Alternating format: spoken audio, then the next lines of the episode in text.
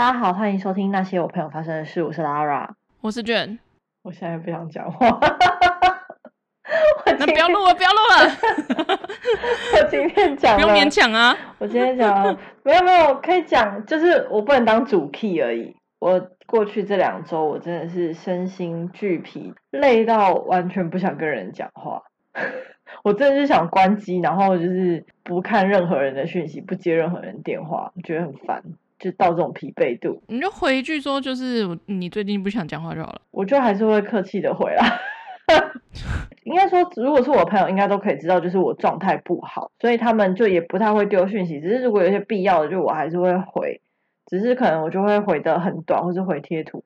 我甚至到昨天还是前天的时候。我是直接已读。我累的点在于有一些学生他要隔离，学校的做法让我很不解。例如说，我的班有三十个学生，其中有三个人他们要请假在家上课，学校就会把这三个跟别班同年级的人请假的人，这些人就是统一集中在一个 Google Classroom 里面，他们要上线上课，学校会挑某一个班级的老师在教室后面架摄影机。那些人就同步在线上跟课。假设没有挑到我，那我的学生那三个学生，他们就要去上别班老师的课。那我觉得也也没差啊，就是哦，方便管理的话也也好啊，而且网络流量就是也不够嘛，所以呃统一上别的老师的课，反正是一样的内容。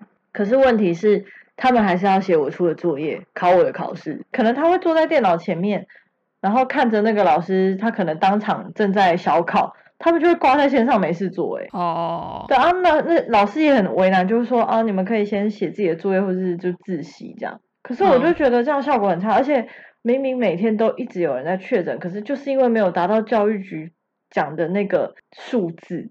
所以就没有停课。重点是我要顾剩下的二十七个学生实体的作业，我还要同时每天去线线上看那三个人有没有交线上作业。Classroom 的功能，它又不是说可以即时通讯，我是真的会找不到学生的，我没有办法在线上联络到他，叫他交作业，所以我就很焦虑，我就会一直上线看，说哦，为什么还没交？为什么还没交？为什么缺几样？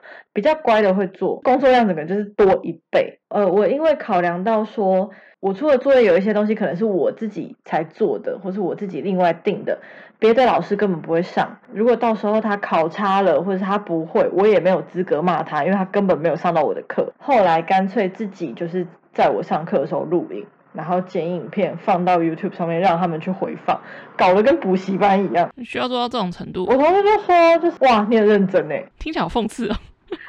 那我是真的觉得我很认真，然后就说听起来是个好方法，他们可能也无暇做这件事情。我只是觉得我应该要对学生负责，就是我把我能给你的都给你了，你要不要做那是你的事。可是我都给你了，你不做，我才有资格骂你。好，可是我觉得就是。讲不负责任的话，就是这就只是一个非常时期的一个一个状态而已。然后学校规定这样做，像你就很认真的，就是有做一些额外的东西去照顾到你那三个学生没有错。可是到底该不该为了那三个特殊，他他们你当然也不是自愿的，就是有必要做成这个程度吗？所以我就在想这件事情，我就会想说，到底我该做到什么程度？我会不会做太多？你丢的东西丢上去没有错，问题是那学生要不要看？他在。家里面他的学习效果绝对不会跟在教室里面的学习模式一样。那他要不要看，那就是取决于他个人，他认不认真，会不会做作业，就都是取决于他。那至于学校的这个状态，他也只能发喽。老师们也只能 follow，就变成说你做了那么多，希望得到学生两边都他 follow 的那个老师他也上得好，然后你这边他也愿意去看，可是这样对学生来说，他就变成要两边的东西都看，他又如果我是学生，我又我就觉得那我到底要看哪边？他上课是上那个老师的，对啊，我的对啊，我的意思就是这样啊，我只录我做我我的检讨啦。我没有全录啦，就是比如说我有额外订书商的讲义，那个老师没有啊，那小孩都有买这个讲义，他做的题目没有人检讨给他，他怎么做？没有，那我的心态就是会觉得说，那我既然又不是考这个老师的考试的话，那我干嘛还要再上那个班级的课？我干嘛还要在线上上那个老师的课？所以就是学校政策很奇怪啊，就是如果我是学生，我就会觉得我不想听线上这个老师的课。换一个另外一个说法，就是好，我是那个学生，你假设你是一班，然后假设我是上五班老师的课，在线上是上跟着五班老师的课的话，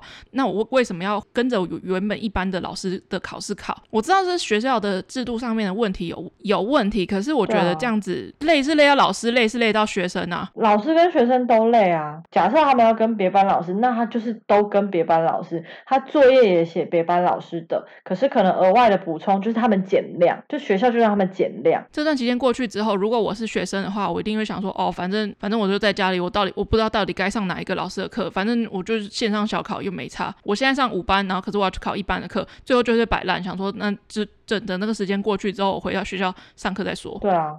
不过还好，我们昨天已经改成线上上课了，所以现在全部都是上我的课。我觉得重点不是你录录影片跟剪影片，你做的那些做的那么多，重点是学生要要要愿意看。虽然他们只有三个人没错，可是他就变成要上两份，除了上课时间以外，还要看你检讨的东西啊。对啊，可是因为你在居家的时候，你本来就会有多的时间啊，所以还好。这个部分我是有跟学生讲清楚，我就有说。我不强迫你看，因为其实隔离的蛮多，大部分是愿意念书的啊。那那那这很刚好啊，就是因为他们是认真型的小孩，我才会做这件事情。那你其他同事有做吗？应该也是会放线档案。重点就是因为那些人，他们都都算是认真的，我会怕他们回来可能跟不上，所以我才做这件事情。我觉得就是这段时间啦。对啊，反正就今天就停课，终于停课。停课的时候，其实我就瞬间松一口气。不过今天实体，我觉得他们好像上的也蛮认真的。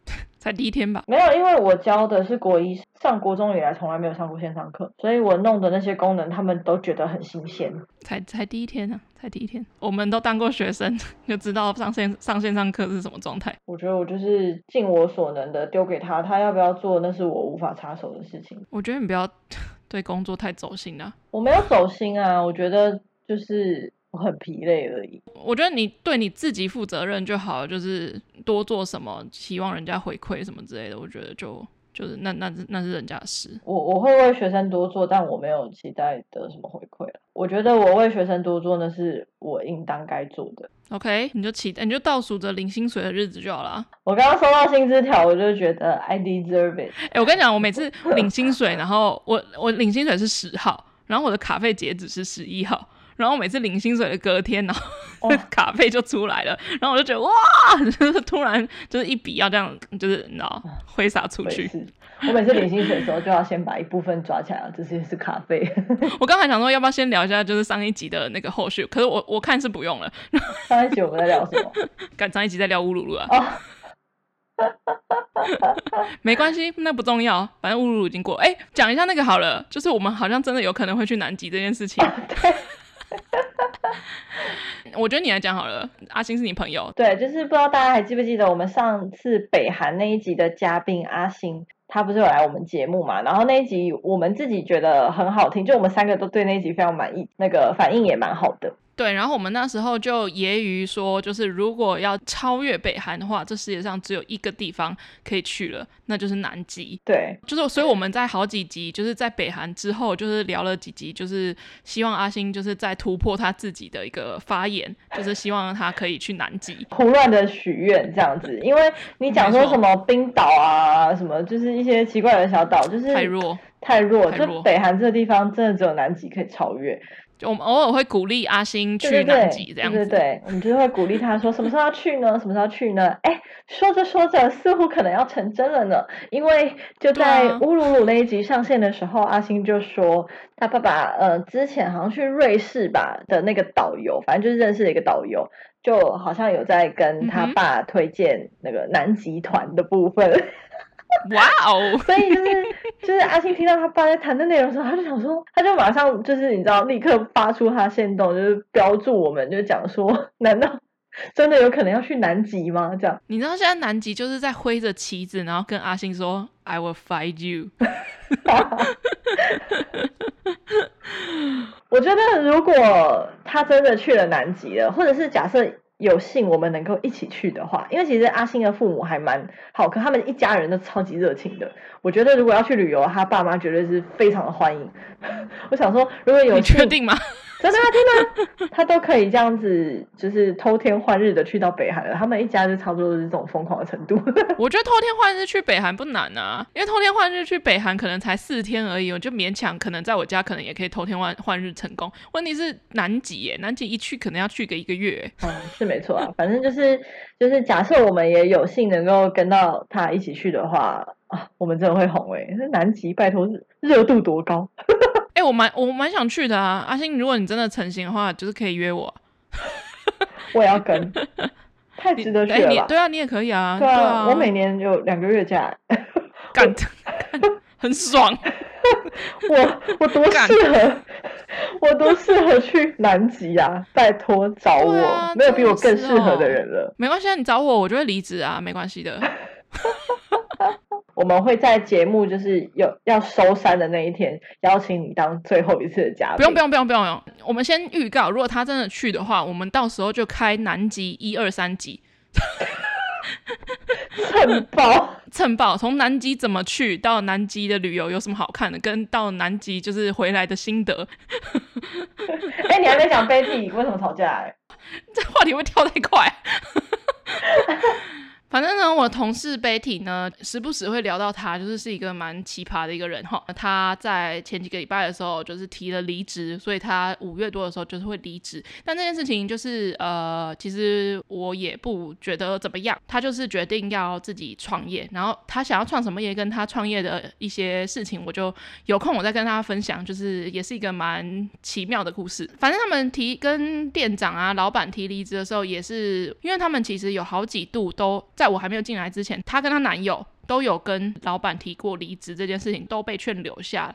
然后这次他准备要提的时候，我就跟他说：“你们要做什么就去做，不要被别人影响你的心情。定要离职，你们就下定决心就要离职。我就是老娘，就是做到哪一个时间点，我就是要走这样子。我就说你们要不要被打动啊？你如果你要在下个月离职，你现在手边还有一些工作还没有做完，你会就是干脆就摆烂，还是剩没多少时间你就做这样？如果是你，你会怎么选？就当然就做啊，心情上会很轻松，可是就还是要做吧。然后就早早交接这样。负责任的人都是这个想法吧？摆烂的人就是我就烂，Betty 就是摆烂那种人。但是他的摆烂是，我觉得他就是一半一半，就让我更火大。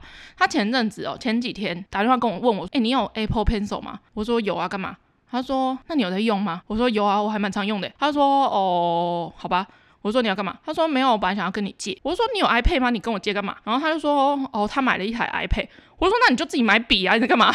嗯 我说：“那你要干嘛嘛？”对，他觉得太贵，而且他那个 iPad 我还以为他买全新的，就是他买二手的。你要 你要 iPad 干嘛？然后他就说没有啊，我就是之后工作的时候要用这样。然后他就说没有，他就是要画他店的 logo 什么之类的。好，总之呢，我当然没有借他，因为我很常用到我的 iPad 这样子。然后我隔天上班的时候，然后我就问他说：“哎，那你 iPad 在哪？”然后隔天上班他就立刻带了 iPad 来。我说：“那你有笔了吗？”他说：“哦，还没啊，他就是在在在等什么之类的。反正他就在那边龙溜溜。这阵子我们店都在盘点，嗯，就是我们要拿着一张纸，然后对现场的数量。什么之类的，然后如果数量不对的话，我们就是要在后台去把它改正什么之类的，所以这阵子就是焦头烂额，就很烦，一下这个错，一下那个错，这样子，一下数量又不对，然后如果别间店要跟我们调的话，我们账面上有，可是实际上没有，就是这种事情很常发生，嗯、所以我们最近都在一直在很仔细的关注那个盘点的数量。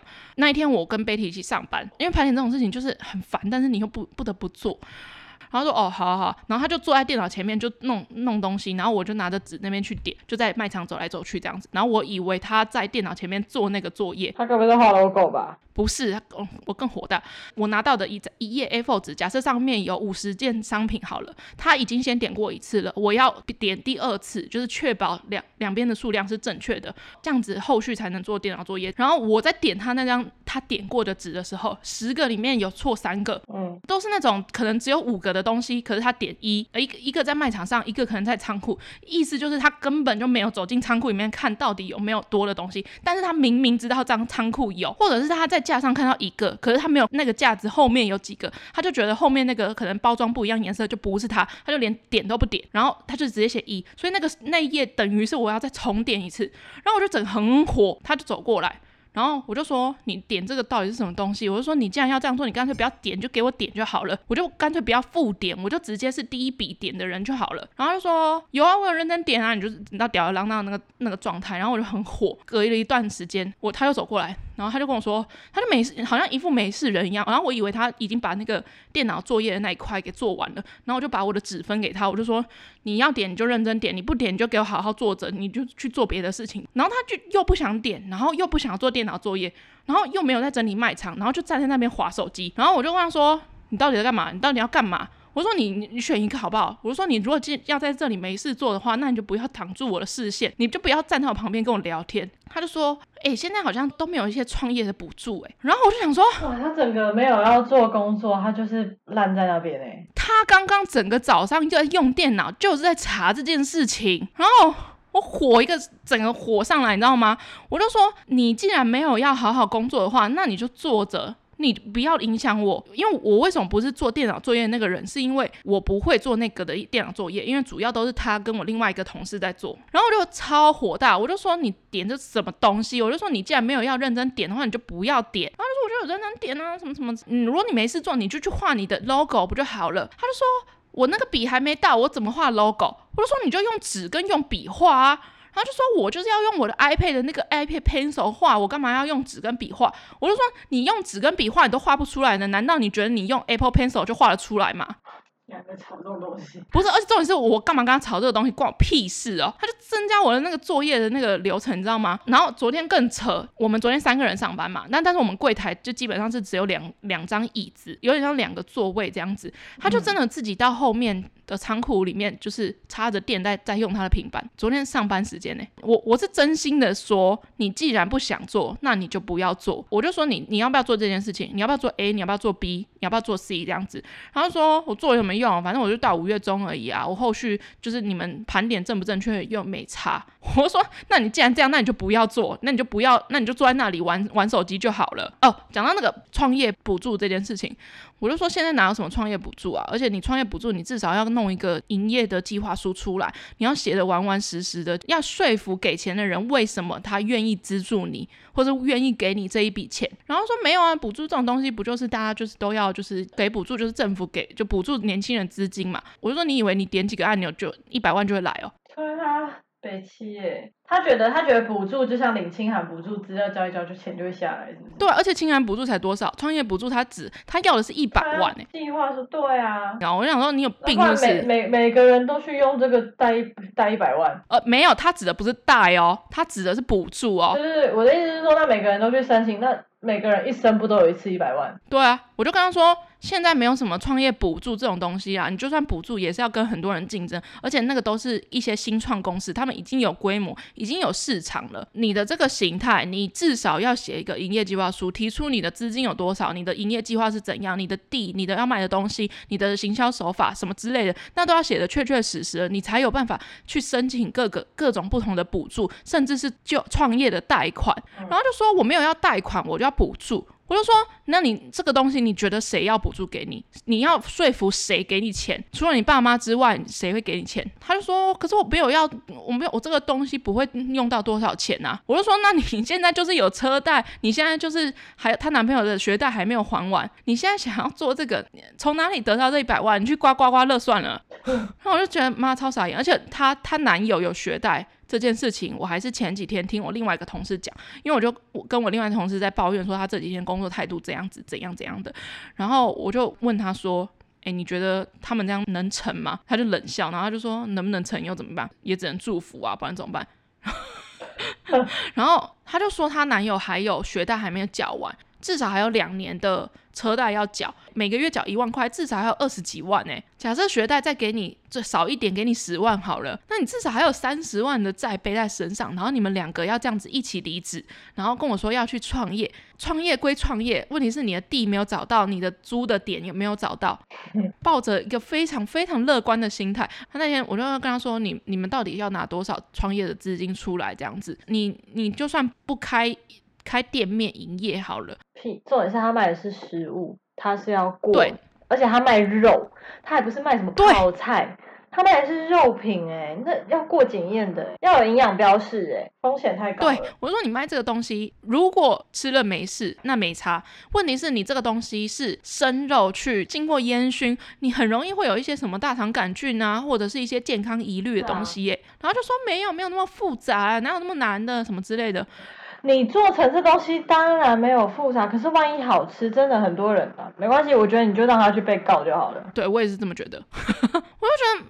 小朋友啊，小朋友，就是小朋友啊！我我真的不知道该该说他们是没出过社会还是白痴哎、欸，不只是小朋友，就是无脑，真的哎、欸。一般人我觉得你对创业没有概念，可是你对这种什么营养食品标示法律的东西，你应该要感到害怕，因为那就是你不懂的东西。可是今天有一个人懂提醒你了，你不就是应该知道说哦，对我应该要注意这个哦，真的就是你应该要听进去吧。没有，他执意就觉得啊，你不要，你不懂，对你不懂，没有那么难啦。你不是，那不是你做的，你不懂，没有那么困难啦。卖香水、手工皂这种调香类的东西，其实很多人都应该要被抓。那个是装品，那个也都是要过检验。重点是那是吃进肚子里的东西。对对对，就是。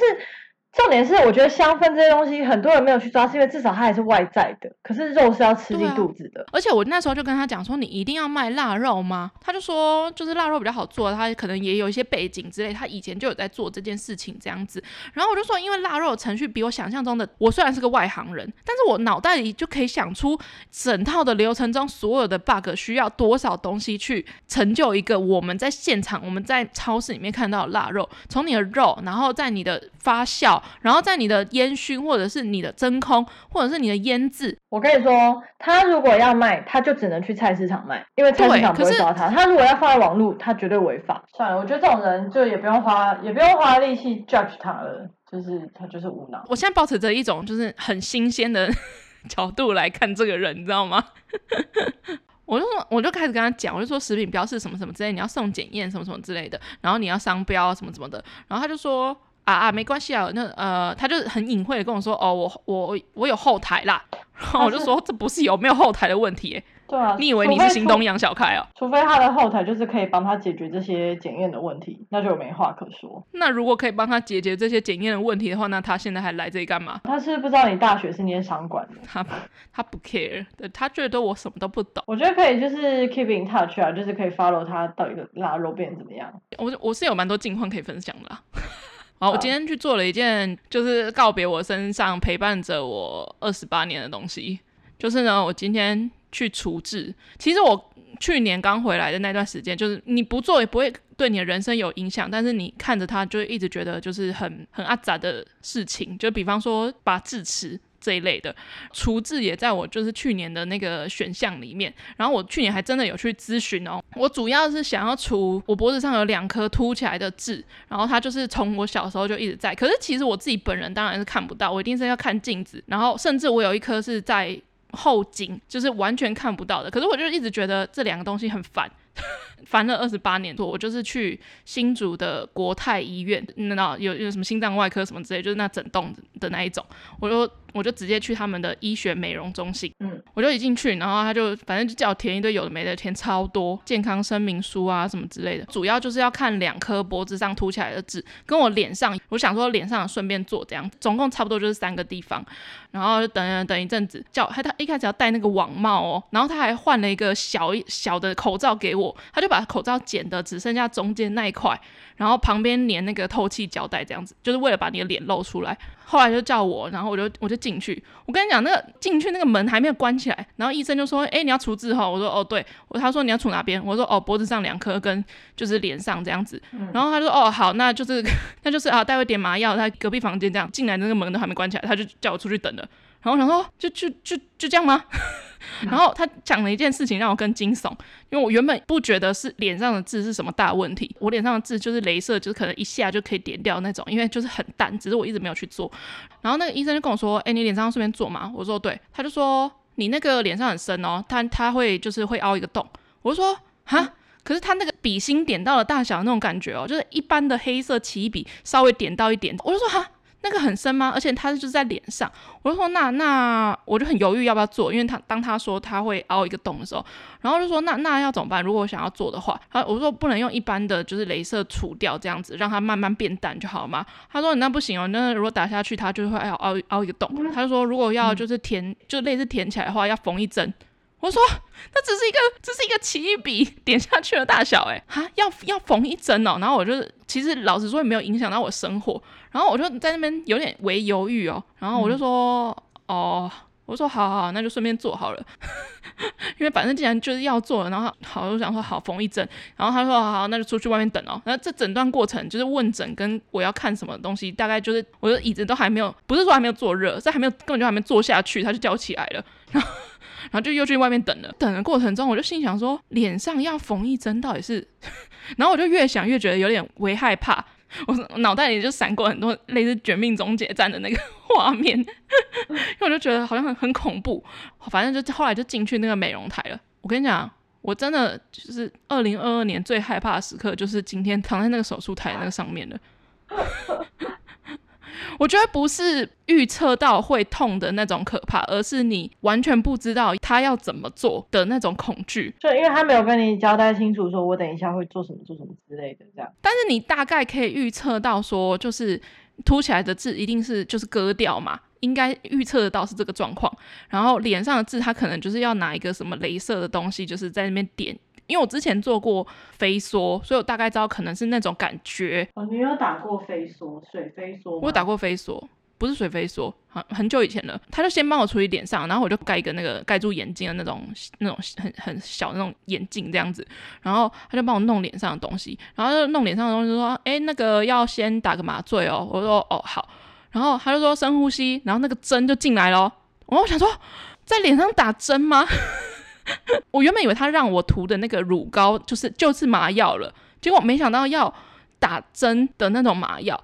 然后那个针很粗吗？我看不到，可是你能够想象你平常可能打疫苗的那个针头，你你可以想象得到它的那个针多多长吧？哦、就它要进到你身体的那一段有多长。然后我我又换算到，就是那个是打在脸上那个长度，然后从我的脸上插进去。我跟你讲，整全程最痛真的就是在打那个麻醉的那个针。可是我不我真的不知道到底他从哪一个方向打进来，他就只有叫我深呼吸，然后我那个深呼吸深。那一次呼吸，我几乎没有断。我一直在想说，他什么时候要停，什么时候要停。然后就是那个真的痛，就是我吸一口气就来不及 换气的那种长，硬死憋着气，因为我真的太紧张了。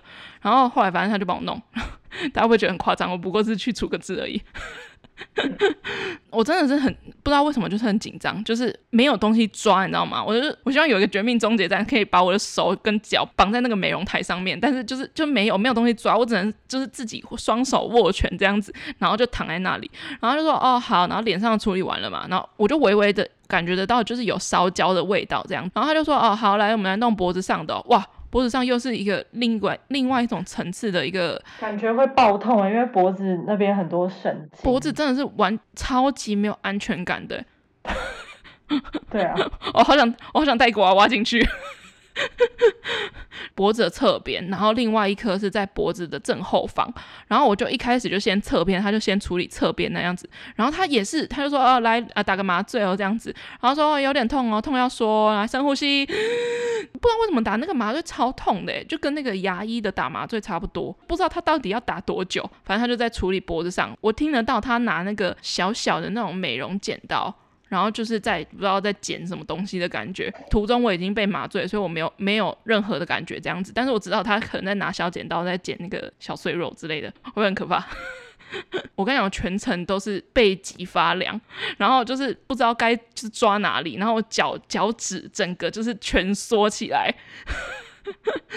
最后一颗就是后颈的，后颈其实就是一个完全对我本人的生活没有任何阻碍的一个一个地方，因为我根本就是看不到。可是我我为什么决定要做后颈的那颗痣的原因，是因为有一次我忘记是我朋友还是谁，以为是苍蝇吗？不是啊，没有那么夸张啦。然后 然后因为我知道自己后面有痣嘛，我朋友跟我说：“哎、欸，你那个那个后面那个痣有毛哎。”然后我就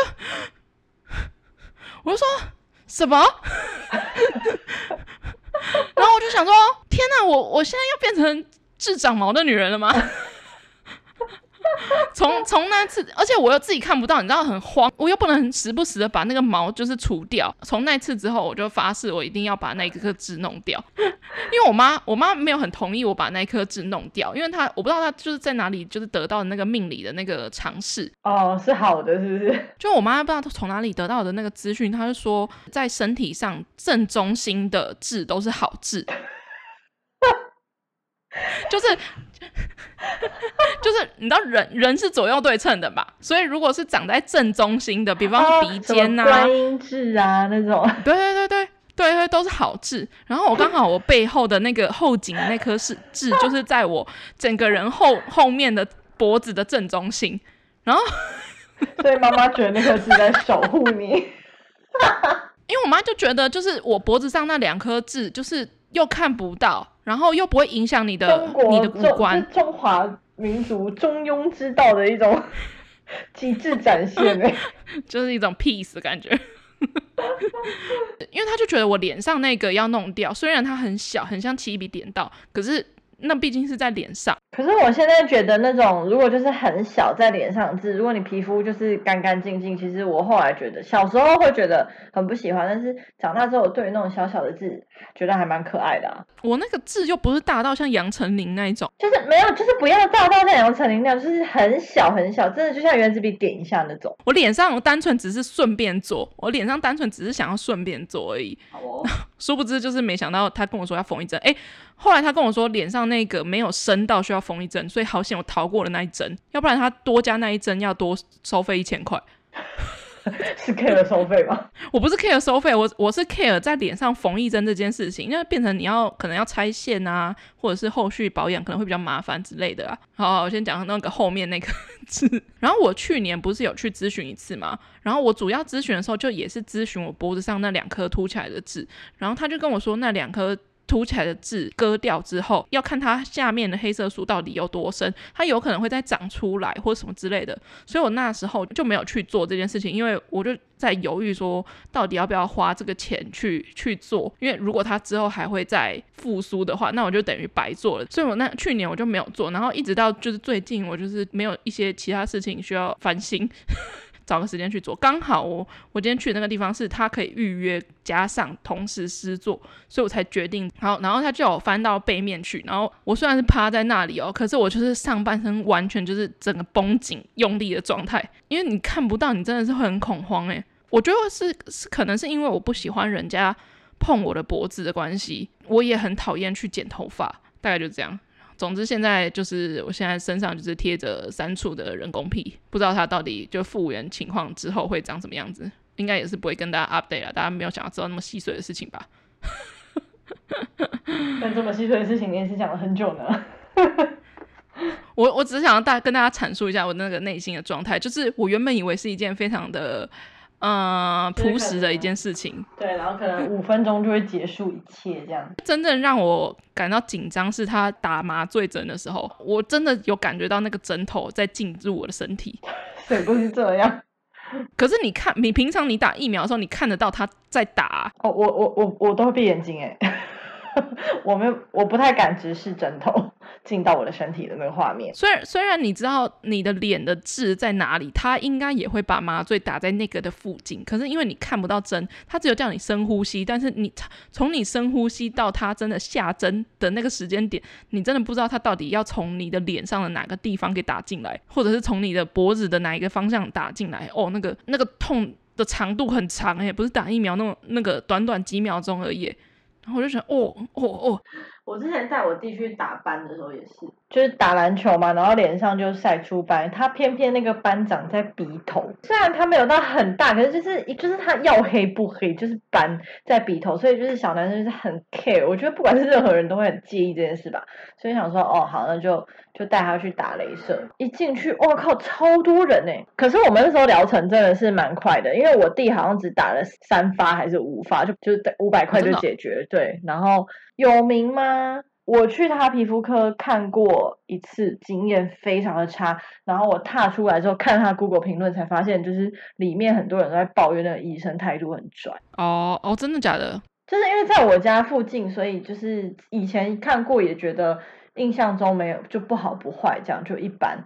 我那时候脸上发酒糟，我就去看他，真的是我一坐下来，我就跟他说，就是我皮肤怎样怎样，然后就是瞄一眼，他就说，哦，你这酒糟啊，然后就直接拿一张传单来，他就说，你看一下这个，你这个的话呢，要擦什么什么药膏，然后那个药膏的话，自费的话一条是三千，这样。我想说，哇，我想说，哇，开照，我想说。我我是发生什么事情，就是要擦一条药膏三千，这是合理的吗？就是我有严重到要擦三千块的药膏啊？我真的是会擦不下去诶。我想说我，我我的脸也没有烂到，我觉得到这种程度，所以我那时候就想说，那呃，如果没有擦这支药膏会怎么样？他就说，就是呃，就是就是会开掉，没有，就会开药给我吃，然后给我就是一般的另外一种药膏，嗯、我就不会治根。然后我就很傻眼嘛，我就想说，呃，好，那先先不用这样。然后他还就是很拽，就是用一种哈，你确定吗？看不起你。对，就是你怎么会做这个决定？你你现在脸上就是需要擦这个药膏诶。哦，他心里可能想说，三千救你你都不要，你的人生还有什么好救的？就就就就就就就这种表情跟语气。然后我就觉得超级糟。我我当然想要我好起来，我好起来，那我就要回去买那三千块的药膏诶，是合理的吗？我从来没有听过有人治酒糟就是花那么贵钱，我后来就查好，我就再找一间皮肤科再去看，嗯，我就找了我家另外一间就是评分蛮高的皮肤科，我就去排。然后当天虽然是耳鼻喉科医生带诊，态度超好，超幽默，而且也让人很放心。重点是我在那里领到了一模一样的药之外，也有那个普通的药膏。然后他给了我那个所谓要三千块的药膏，哈，一样的吗？桃园知名某皮肤科诊所两个字，就桃园某皮肤科诊所这样，看你有讲跟没讲一样。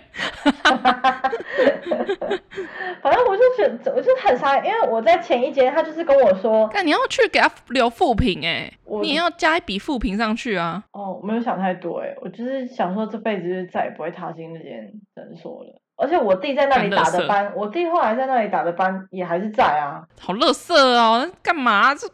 这也没淡掉。人民人民的一个皮肤科诊所，一一直想要抢出来，很烂呢、欸。他还是很多人去哎、欸，我就吃药擦药一个礼拜，我就好了一大半。后来我就跟我朋友分享了这个故事之后，我朋友就说，因为我去了第二家，他就说第二家超棒。他说他从小到大。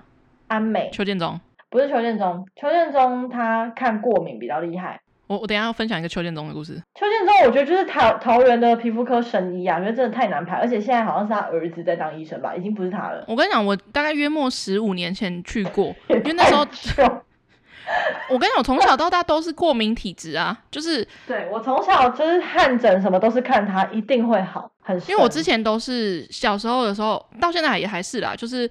我的皮肤就是每到季节交替的时候，我之前讲过啊，每到季节交替的时候，我的所有关节处都会长红疹。哦，我。就是不有时不一定会痒，可是就一定会长红疹，而且那个红疹的程度就是一个膝盖、两个膝盖这样子。嗯嗯。所谓的关节处，是我连那个耳朵的那个耳朵的那个弯折处，那种小小细细的地方也会。比我严重很多。反正我就是从小到大的那个，尤其是那种五六月转。五六月那个时间点，就是准备要转夏天了，然后夏天又开始流汗，然后就是你脚上就是有可能长红疹，然后所以你就不太敢穿短裤，你不穿短裤，它就会闷在那里，就会更严重，所以就是一个非常非常尴尬的一个时期，所以到最后就只能穿宽松的裤子，你知道，皮肤过敏人就是整辈子的哀痛。我到现在都还是啊，到现在都还是，只是就是我会刻意让自己不要流过多的汗，汗就是会潮湿，会就反正就会更更严重啦。我到现在也还是蚊子很爱咬的体质，我不知道这这到底跟过敏有没有关系？可能蚊子咬一个就很容易类似荨麻疹那个状态。我有一次就是。被蚊子咬了，然后就不知道为什么，我就抓抓抓，然后整只手就开始出现一点一点的，就是很像荨麻疹那样，也是很严重。我妈可能就想要确认真正的病因，网络上查的病的征兆都很像是红斑性狼疮，我不确定是红斑性狼疮还是红斑性狼疮，就是大家听常常听到那个。我们我们就去看邱邱建中，可是邱建中那个时候我不知道现在到底难不难排，那个时候还好，只是知道他蛮有名的，而且就是在桃园的那个大庙附近。我我今天不是要讲邱建中的故事。就是当然就是拿药嘛，然后我这个过敏的状态就是有点像是感冒一样，这辈子不会痊愈，会伴随着我一生这样子。虽然听到这个有点小哀伤，没有错，但是我多多少少也预测得到是这个状况这样，它不会完全的根除，它一定会陪伴着我一生这样子。我要讲的是，我妈不知道被什么 雷打到，从此之后，她只要我们聊到跟皮肤有相关的问题，或是她可能看到我皮肤上面有什么状况之类的，她都会讲说啊，那个之前那个医生就讲说，你这个状况就是像感冒一样啦，她就是会偶一为之会发生，笃信不疑。不是她这句话，我不知道这句话是刻在她内心里面的哪一个角落。就是像我前阵子，就是我讲，他觉得就是当年医生就是拍板定案了，所以你也不用再讲，你这辈子就是这样了啦。没有没有，我跟你讲，不是在讲过敏的事情，讲到皮肤的事情，他也是会这样讲。因为我前阵子就是我脚上就是呃有点有点也是类似过敏，然后但是不是在关节处，就可能在脚踝或者哪里，反正就类似也是起红疹之类的。我爸就看到，我爸说，你脚这最近是怎样？然后我就说，哦，没有，就是那个不知道被虫什么虫咬到之类，然后就红红的。然后我妈就说啊，那个过敏就跟感冒一样啦。然后要不然就。要不然就是我可能手上就是长了两个点两点哦，那个可能两三个红点这样子。然后我妈就说啊，那就感冒一样啦，就是不一定要擦药啦。我不我不知道为什么，哎、欸，我真的很想要实测我妈，下次应该要把我妈讲这句话录起来，一句话打天下。他觉得这就是真的，而且他觉得这就是所有皮肤问题的解答，你所有皮肤问题的解答。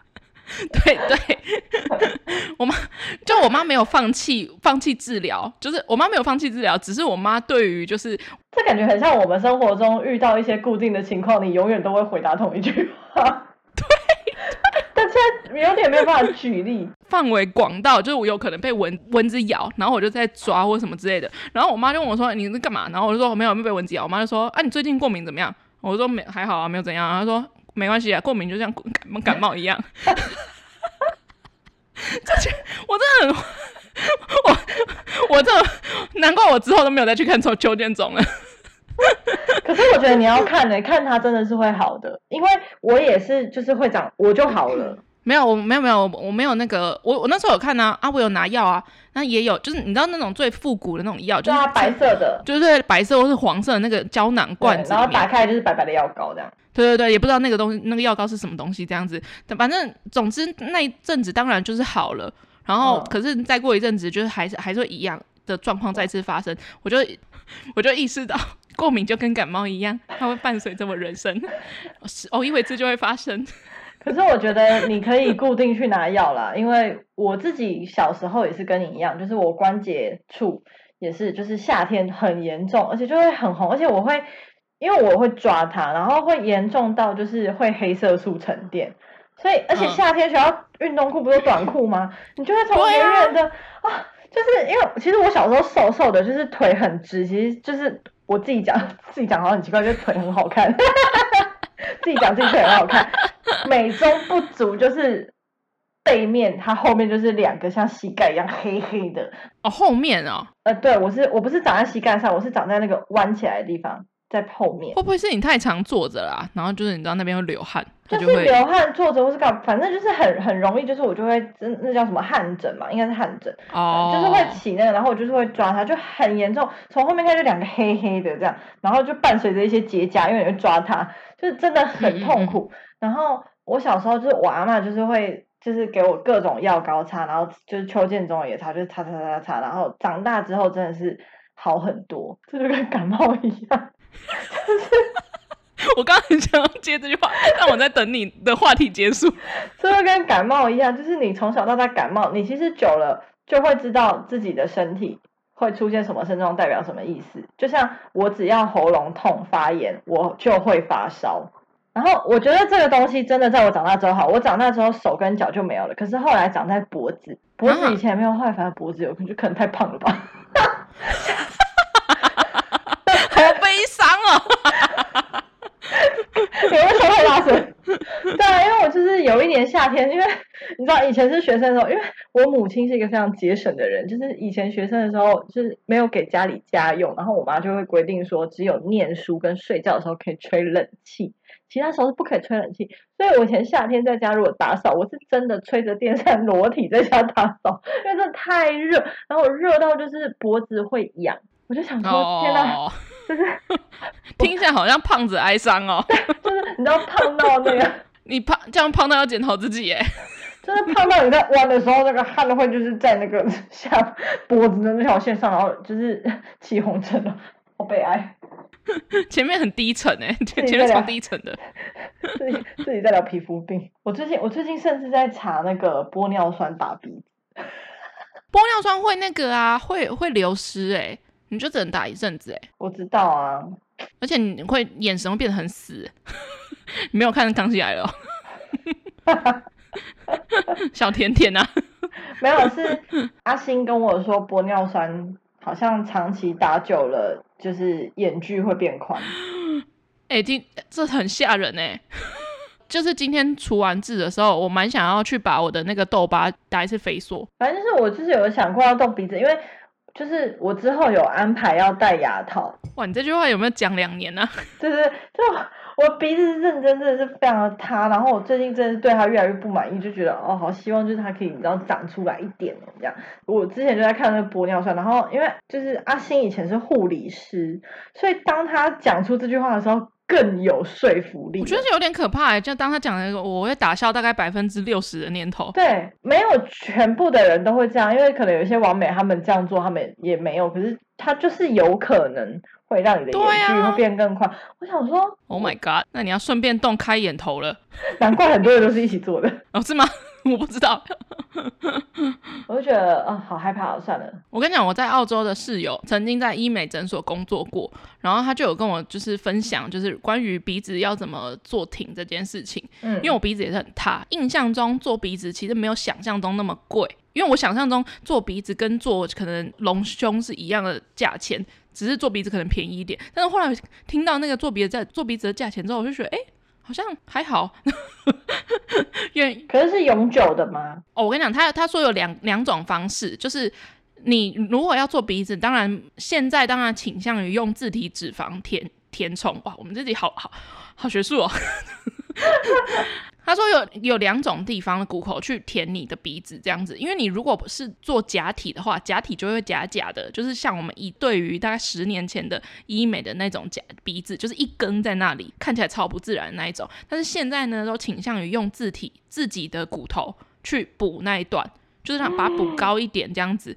他就说两个地方，一个是耳骨吗？有一个地。耳软骨，对对对，就是他要取耳朵里面的耳软骨的一段，然后去补你鼻子那里。人家整鼻子的，通常耳朵有可能会一起包起来。另外一个地方是你的肋骨，如果你的耳软骨的长度不够的话，你要二择一的样子。天哪，我只是要隆个鼻，然后把我的肋骨切开来。对啊，要要破，要开肠破肚要就是要切开一小段，然后把你的肋骨的其中一段拿出来，然后削一削，就削着你要塞的那个地方的形状，然后放进去，这样子才有办法像是你自然状态，不会像说以前那种放假体那种，会跟你的本身的身体不吸收。我我得到的最新的资讯啊，如果就是有相关从业人士的话，可以告诉我们在，我如果我们讲错的话，可以再纠正我们。以我的鼻子，我可能要肋骨。真的，就是人体与生俱来的三种软骨：耳软骨、鼻中隔软骨跟肋软骨。那我讲一下我之前做去做飞梭的故事好了，也是一个蛮奇葩的故事。十八岁吧，还是几岁的时候，反正年纪蛮小的。然后我阿姨就揪团哦。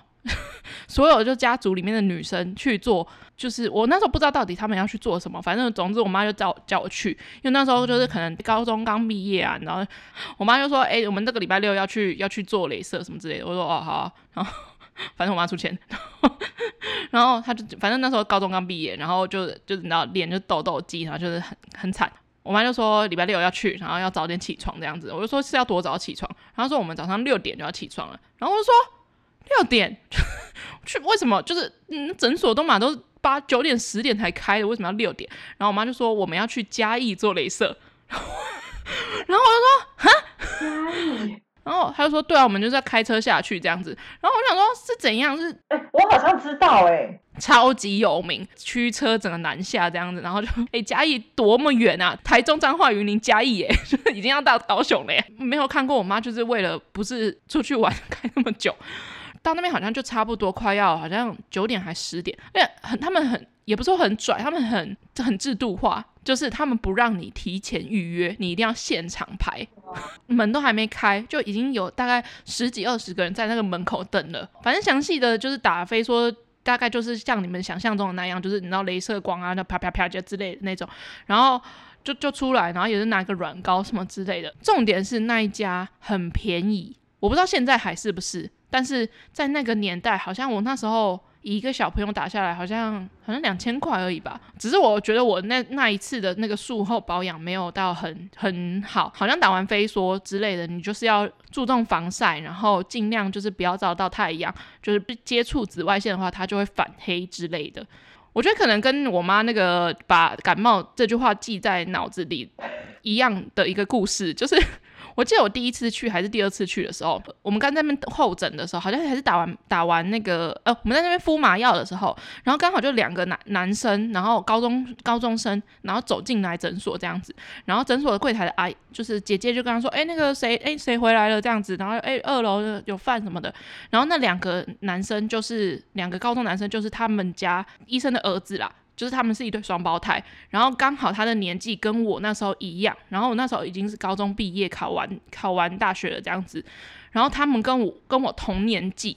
然后他们就是哎，还穿着高中制服，然后走回走回诊所，就穿越诊所重重人群，就是回家回二楼这样子。然后我就想说，哎，我们那如果跟我同届的话，不是考完试了吗？这样子。然后就听到他们就是在闲聊，他就说，哦，没有啦，那个就是他们要重考了，这样子就觉得这次考得很差，两个的两两个人都要一起重考哦。然后我就想说，哦，也是蛮，因为他们家可能就是医生家庭啊，就是爸妈就是你知道望子成龙这样子，不管是哥哥跟弟弟，就是一起重考这样，就他们一个人考上台大，一个人考上阳明。哦，Oh my God！我真的是，然后重考，我想说，哇，我自己坐在那边，我真的是自叹弗若啊，不愧是医生世家的小孩啊。大概就这样。再讲两分钟好了，两分钟。被你听出来我很疲惫是不是？是是是，你的一举一动可能是了若指 掌，你以为我听不出来啊？我到时候听音档会更明显，我跟你讲。不要偷叹气哦，你偷打字、偷按滑鼠，我都知道。我跟你讲。好了好了，不讲了不讲了。你讲完你讲完你讲完。讲到哪里忘记了啦？好了，下礼拜再聊。好哦，大家喜欢。我们的要讲那段吗？还是不用？算了，直接放弃。好嘞。大家如果喜欢我们的节目，可以在 SoundOn、Spotify、Apple Podcast、Google Podcast 跟 KKBox 都可以听到。然后可以在任何平台都订阅我们。